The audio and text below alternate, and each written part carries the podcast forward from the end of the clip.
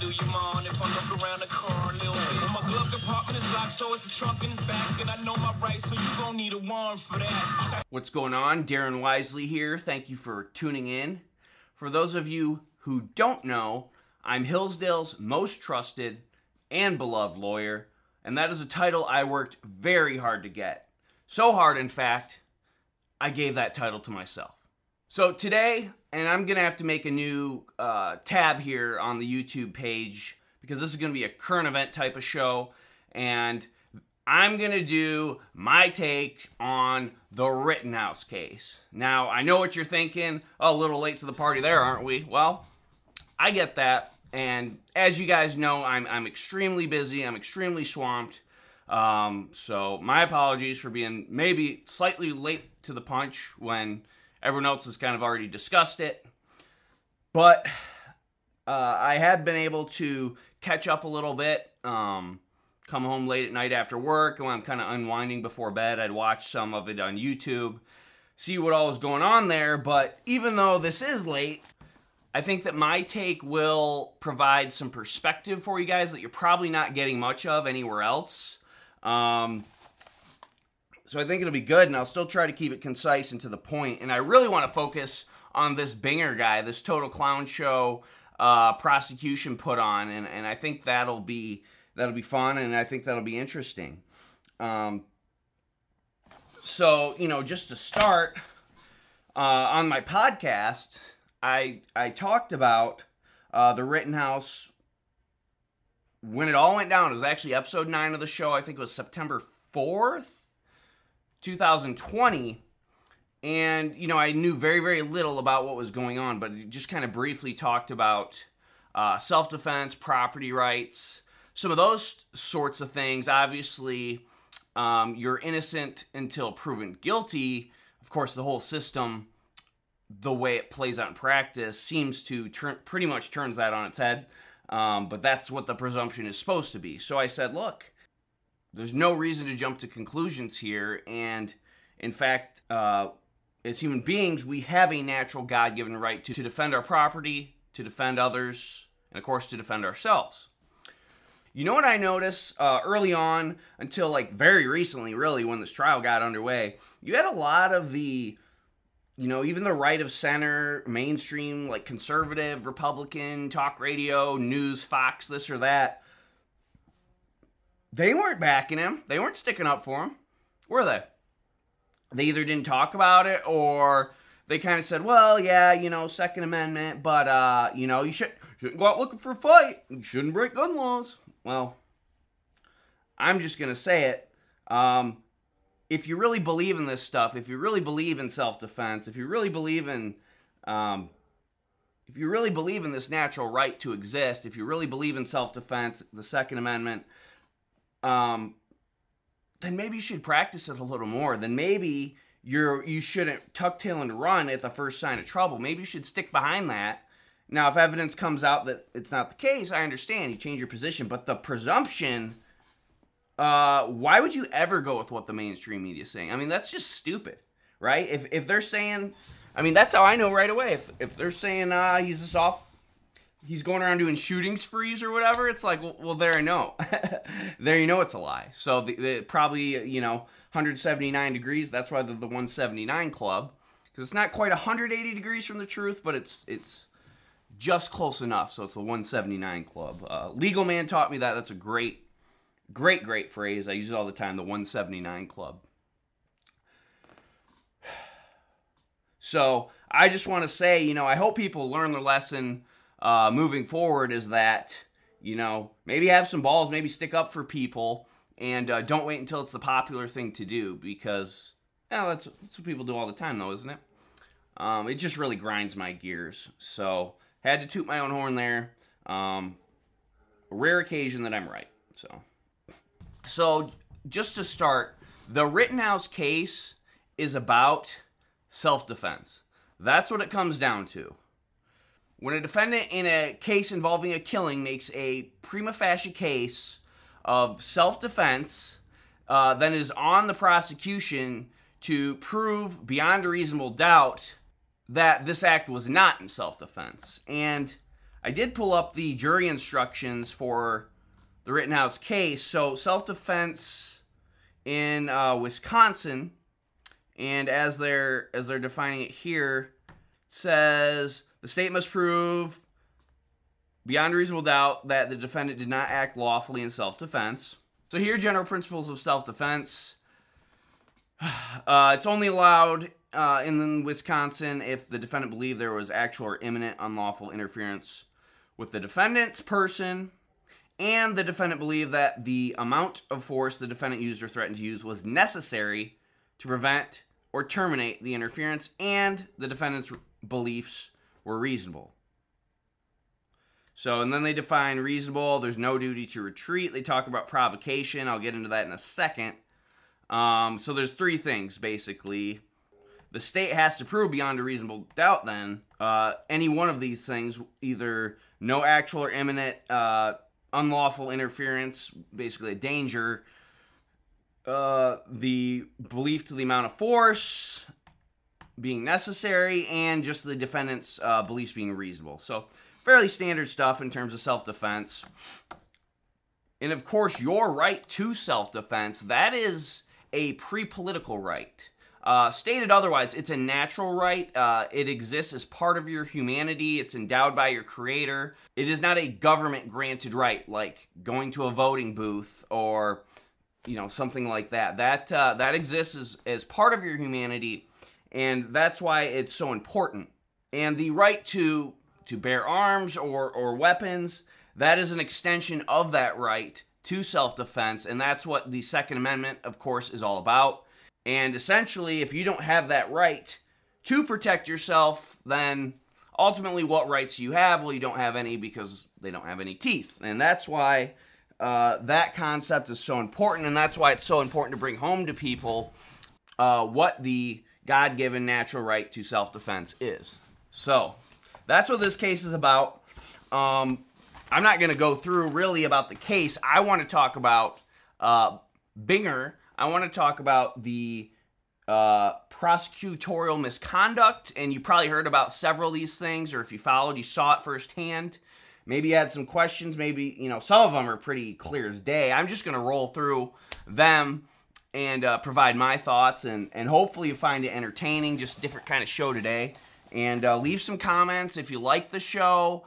Um, you know what kind of topics you want to see. Shoot me an email if there are topics that interest you. It can just be general legal. Like last time, I did one on what to do if you're getting. Uh, if you're getting that jab ultimatum, but I can do it on current issues going on. The only thing there is I have to be following the issue. It's weird because I used to be so up on current events, but the past few months, it's like I'm not finding out things happen until a couple days later. I'm like, whoa. So the first thing, I mean, obviously the most egregious thing the prosecution did in this case is discuss uh, Rittenhouse's silence post arrest. Um, obviously, obviously, a Fifth Amendment violation um, against self incrimination. You're supposed to be innocent until proven guilty in the court of law. That's what he's in the court of law there to do. And, uh, you know, I think anyone who's watched, you know, that third grade schoolhouse rock video knows that you can't do that. Um, that's something, you know, you don't even need to be a first year law student to know that. I mean, it's just pretty much anyone who has any concept of this legal system knows you can't do that. Um, so that I I mean when I heard that I couldn't believe that. That because it's just so blatant it's so obvious. Uh, so I, I found that bizarre. I found that egregious. So then the so moving down the list here uh, the prosecution also uh, discussed evidence that had already been excluded on a pretrial motion I think this was around that same time period when uh, the judge uh, was talking about don't get brazen with me. That's something too, and that's something if you're just watching the news or you know talking with some buddies who aren't lawyers, uh, might not understand that what most people don't get about law is 95% of it is all procedural, and unless you're in the system, uh, you don't know that. So cases are always turning on what gets into evidence, what gets excluded. Uh, in civil trials, will the court even hear it? Is it going to get dismissed? Um, you know, is the testimony going to be used for this purpose or that? Is it going to be allowed at all? Um, so those little things are really what cases turn on. Uh, it's it's not all the dramatics so much that you see on the you know the Law and Order, uh, you know those kind of shows. It's really about um, what what what does a judge what does a judge allow in? What does a jury actually see if it's going to a jury trial? And again, I mean, especially once you're talking about like federal courts, uh, constitutional claims, things like that, is the court even going to hear it? And and what standard are they going to use? That's another huge thing. What's what's the standard? Are we going to do strict scrutiny? Are we going to do uh, which is a very high standard, um, rational basis? So those are the things that people really, you know, if they don't know, they miss. Is that and then and then people go on Facebook and they'll say, "Well, well, look, the the court ruled against it. You guys, look." It's like, no, no, no, no court has ruled on this because no court has even heard it. You dingbat. So the, I think that's good to know. So there's a there's a pretrial motion. Uh, the evidence about statements Rittenhouse made um, were were excluded, and then of course this prosecutor tries to bring them up again later and he is is arrogant enough, I guess, or brazen, as the judge would describe it, to to say, "Oh, I I, I don't remember his exact words, but he's basically like, "Oh, I thought we could." I, you know, I just thought I'd sneak it in there. You know, no motion, no anything. He's just gonna, on his own accord, just bring it back up. Um, that's pretty wild too. Um, that he would have that audacity There's a pretrial motion excluding comments uh, Rittenhouse had made about his AR-15. Uh, uh, the prosecutor tries to bring it up, claims it's impeachment evidence, which there's different rules for impeachment evidence. And the judge is saying, uh, you know, this is propensity evidence. And he's saying there's no similarity here between saying you wish you had an AR, which you don't have with you at the time, uh, so you can fire it, and then the incidents that happened uh, in Kyle's case. And of course, uh, the prosecutor says, "Oh, this was in good faith." Um, I'm not really seeing good faith commenting on someone's Fifth Amendment silence, and then talking about evidence that had clearly been excluded uh, within the same, you know, minutes of each other. oh, I mean, it's crazy. So Another thing, this was something that uh, a big deal was, of course, made of, and that was the the whole drone video footage.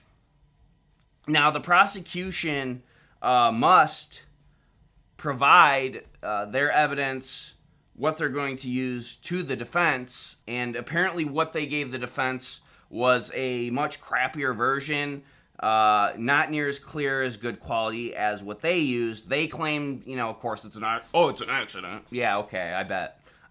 um, so at the trial, it became like this big shocker. Like the defense is like, "What is this? We didn't get this." Um, so that is a huge, huge issue as well. Which again, just another another strike. I mean that that all that all of these things happen in the same trial is pretty amazing. So and then also, of course, you have the gun. Uh, uh, this is when the pros- or the case gets from uh, corrupt uh, to just just plain up absurd. Is when the prosecutor uh, pulls up the AR-15, puts his finger on it, and starts pointing around the courtroom like he's Alec Baldwin. And at this point, it kind of is starting to click to me, and and I'll get to that in a second. But it, it's like these pictures. I mean, I mean, this is this is just uh, insane.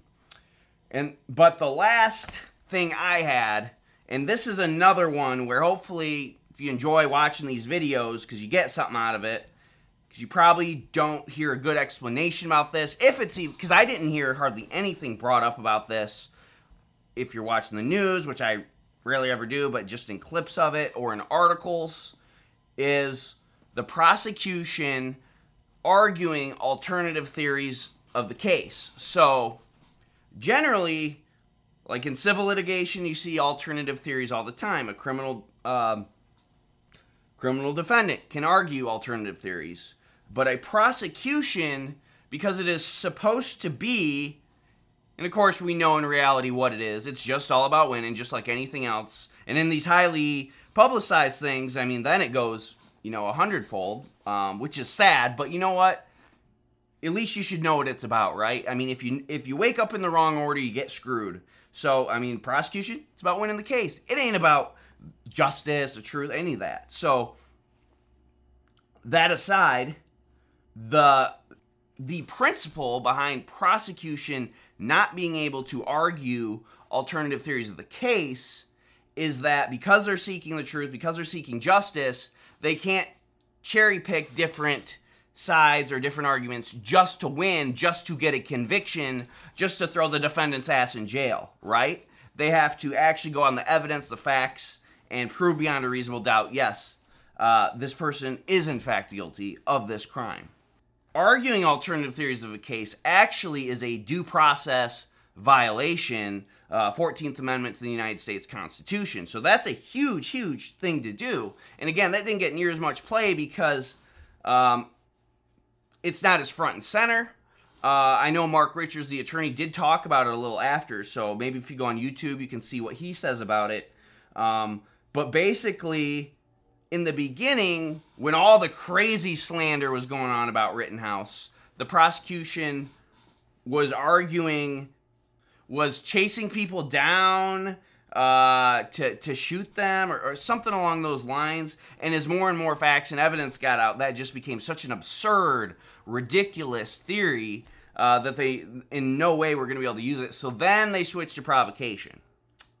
Well, you can see here that's a completely different thing. One, you're running around to kill people because you're a psycho, and then the other, you're maybe more reasonable. You get provoked and you end up shooting, killing someone again, those are two totally different things. So, so that there, I mean, to me, that's the worst one besides just commenting on that silence. Um, but that's a good one to know. So, I will say this all of these things, I mean, I get it. Like I said, it's all about winning to these guys. It's a high profile case.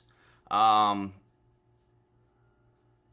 but it, it wasn't adding up to me and that's when i figured it out is i'm almost positive obviously i have nothing to prove this other than the circumstantial evidence that execution uh, went to all these crazy lengths to get the case thrown out and you might say well why would they do that well they probably saw the case wasn't going too well for them and they probably thought, well, the jury is probably going to acquit for Rittenhouse. So what they do, and prosecutors do this, you know, to, how often I don't know, but it's something they'll definitely do. Uh, it's definitely something fairly common. Is they try to get a mistrial uh, so that they have another chance to try the case, and obviously their hopes are that they bring a stronger case uh, the next time. So if if that is in fact what was going on, now I've listened to some podcasts, some you know, um, and some more pro written Rittenhouse, whether they're you know right of center, whatever, have said I've heard them say, you know, even like on Tim Pool, who you know he's I like that he covers a lot of these big cases, but he said the judge is on the prosecution side. I disagree with that, and here's why. Um, the judge reprimanded Binger for his idiocracy as he should. And I know what someone like Tim Pool or someone like that is thinking is, well, if he was objective, then he would have thrown the case out right there. Here's the thing, and again, this is something if you're lawyer you get is that's what he wanted. And the judge, he's an experienced judge, just like Binger's an experienced prosecutor, he knows, he probably knew, okay, he's just trying to get this thrown out. And the judge is in a pickle because he can't let all of this crazy, unconstitutional BS just go on. But he also knows they're trying to get it thrown out. If he throws it out, they can bring the case back again. And then also, as a judge, and this is why I did like this judge. I'm not saying he's perfect or whatever, but I thought he gave him a fair trial. I mean, that's guess the best you can do. And and as a judge in a jury trial, his job is to be a neutral referee. So, and that's what I thought he was. He, he you know, uh, it's up to the jury to be the finder of fact to to make the determination as to uh, guilt or innocence.